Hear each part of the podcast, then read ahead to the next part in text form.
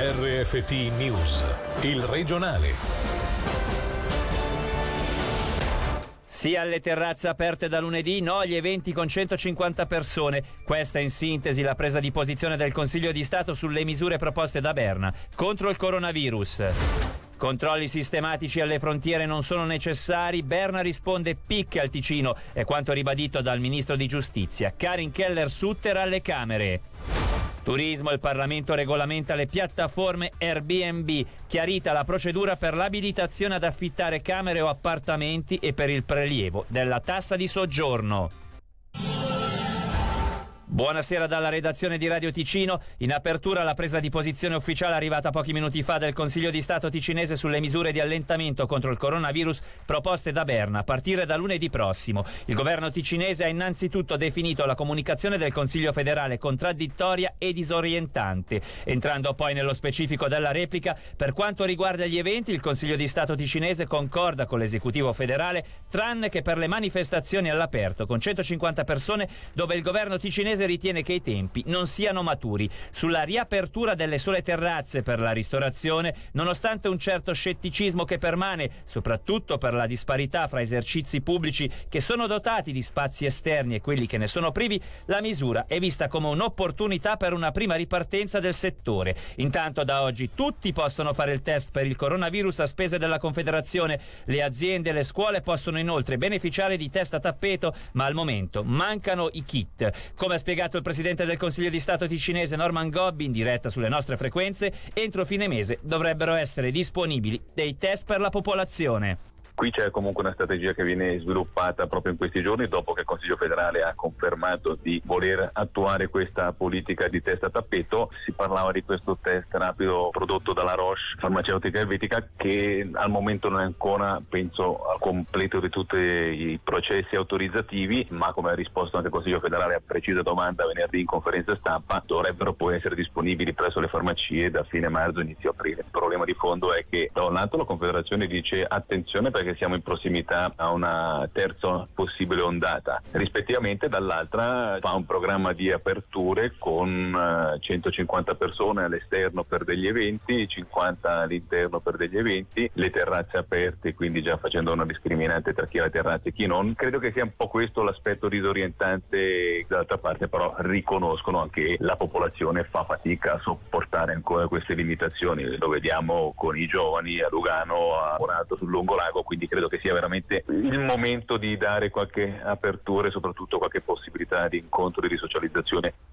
Nel frattempo il Consiglio federale ha risposto picche proprio al governo ticinese su una richiesta ricorrente. I controlli sistematici alle frontiere non sono necessari nonostante la situazione pandemica in Italia sia peggiorata. A ribadirlo è stata Karin Keller-Sutter, ministro di Giustizia e Polizia, in risposta ad una domanda del consigliere nazionale PPD Marco Romano durante la sessione in corso alle Camere federali. Più suolo pubblico per le terrazze di bar e ristoranti senza costi aggiuntivi all'affitto. È quanto chiede Ticino Turismo ai comuni ticinesi esprimendo forte preoccupazione in vista del periodo di Pasqua in relazione agli allentamenti previsti dal Consiglio federale. Sulla lettera scritta all'Associazione Comuni Ticinesi sentiamo il direttore di Ticino Turismo, Angelo Trotta. È da un anno che lavoriamo nell'incertezza su quando aprire la comunicazione. Per noi una grande domanda che ci ponevamo era cosa fare per Pasqua. Per il momento abbiamo pronto una campagna ridotta che dovrebbe essere lanciata oggi ma sarà solamente in versione digitale e con degli investimenti minimi. Poi aspettiamo le direttive del Consiglio federale per vedere se il 22 marzo effettivamente ci saranno degli allentamenti e riapriranno le terrazze dei ristoranti per spingere spingere un po' di più sull'acceleratore. Un'altra cosa che abbiamo fatto è stata quella di scrivere all'Associazione dei Comuni Ticinesi per pregarli di mettere a disposizione il suolo pubblico a favore di esercenti e commercianti in difficoltà. L'anno scorso è stato un successo, quindi abbiamo voluto di nuovo sensibilizzare tutti i comuni a voler mettere a disposizione questi suoli pubblici. Per il momento sembra che si vada verso un allentamento e quindi il nostro dovere come organizzazione turistica è cercare di portare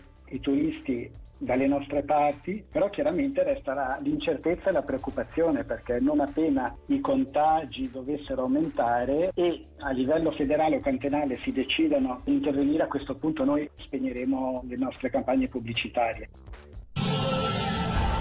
Nuovo arresto nell'ambito dei crediti Covid. A finire in manette questa volta un 46enne italiano residente nel Bellinzonese sospettato di aver fornito false informazioni per ottenere oltre mezzo milione di franchi dalla Confederazione. Sentiamo Michele Sedili.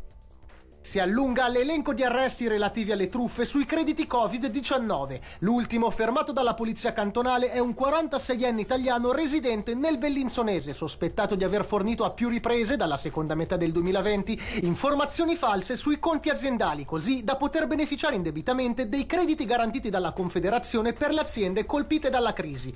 L'uomo, il cui arresto è stato confermato dal giudice dei provvedimenti coercitivi, in un primo momento ha ottenuto un importo complessivo di mezzo milione milione di franchi che avrebbe usato per spese personali. Poi è stato bloccato al suo secondo tentativo. Le accuse nei suoi confronti sono di truffa e ripetuta falsità in documenti. Ora le notizie in breve. Questa sera con Selin Lalomia. Arrestati due minorenni, un 17enne algerino e un 16enne tunisino, entrambi richiedenti l'asilo, sospettati di essere gli autori di una serie di furti con scasso e una rapina avvenuta il 12 marzo a Melide. Il fermo si è reso possibile grazie all'intervento del proprietario dell'appartamento che è riuscito a trattenere uno dei due giovani fino all'arrivo della polizia. Le ipotesi di reato nei loro confronti sono quelle di rapina, ripetuto furto, violazione di domicilio e danneggiamento. Il Gran Consiglio dice sì al potenziamento del Ministero Pubblico ticinese con l'approvazione di due procuratori supplementari chiesti da Palazzo di Giustizia nel 2017. La misura comporta una maggiore spesa di circa mezzo milione di franchi ed è volta a gestire con più celerità gli incarti riguardanti i reati in ambito finanziario. Un corso teorico per chi sceglierà di avere un cane è necessario secondo la maggioranza del Gran Consiglio che ha introdotto oggi l'obbligo della formazione per i nuovi proprietari o per chi non ha avuto cani negli ultimi dieci anni. Lo terranno le cinofile o istruttori cinofili. Il Parlamento regolamenta le piattaforme come Airbnb. Entrerà in vigore una nuova procedura che porterà al rilascio di un numero identificativo dopo la compilazione di un formulario online. Il nuovo iter, secondo il legislativo cantonale, abiliterà, attraverso un semplice procedimento, chi affitta una camera o un'abitazione ad operare nel settore turistico, definendo anche il prelievo della tassa di soggiorno a carico dei clienti. Angelo Chiello sul tema ha sentito Nicola Pini, deputato PLR e vicepresidente del Gran Consiglio consiglio?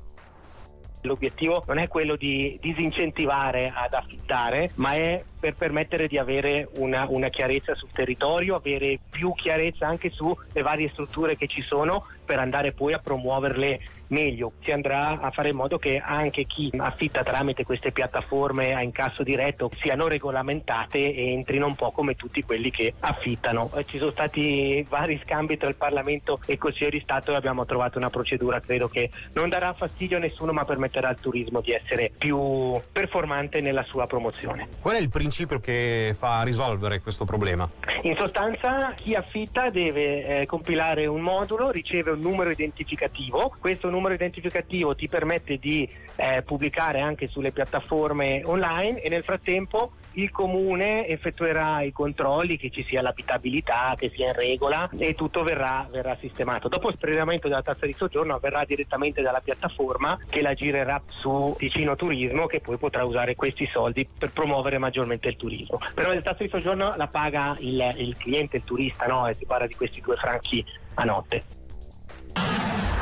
Sono arrivate le escape room digitali. L'attività è assolutamente analoga a quelle fisiche ed è tutta basata su delle tracce lasciate sul web dai creatori. Bisogna accedere al sito escapedigitale.ch e risolvere gli enigmi per cercare di evadere dalle varie stanze. Sentiamo di cosa si tratta esattamente da Stefano Alacam, il creatore ti ritrovi sul nostro sito e devi affrontare gli enigmi, oppure devi andare su Google a cercare delle cose, oppure su forum, su immagini, analizzare dei video, ascoltare degli audio. Diventi un investigatore segreto digitale. Abbiamo tolto questo limite dei 60 minuti e uno non è neanche obbligato di completarlo tutto in una volta, ma anche perché abbiamo un escape, quello più popolare, che si chiama il cuoco, che può durare fino alle 4 ore. Abbiamo una collaborazione con un escape room eh, di Lugano, l'abbiamo l'abbiamo aiutata anche ad entrare un po' nel digitale, ma stiamo cercando anche di creare nuove collaborazioni anche al di fuori degli escape. Infatti abbiamo una collaborazione futura con un museo a Sion. Attualmente abbiamo tre escape, abbiamo un livello veramente per diciamo ragazzi bambini fino al livello massimo di difficoltà. Bisogna dire che comunque ci sono i suggerimenti. Abbiamo prossimamente un progetto con la SUPSI per creare una escape però didattica.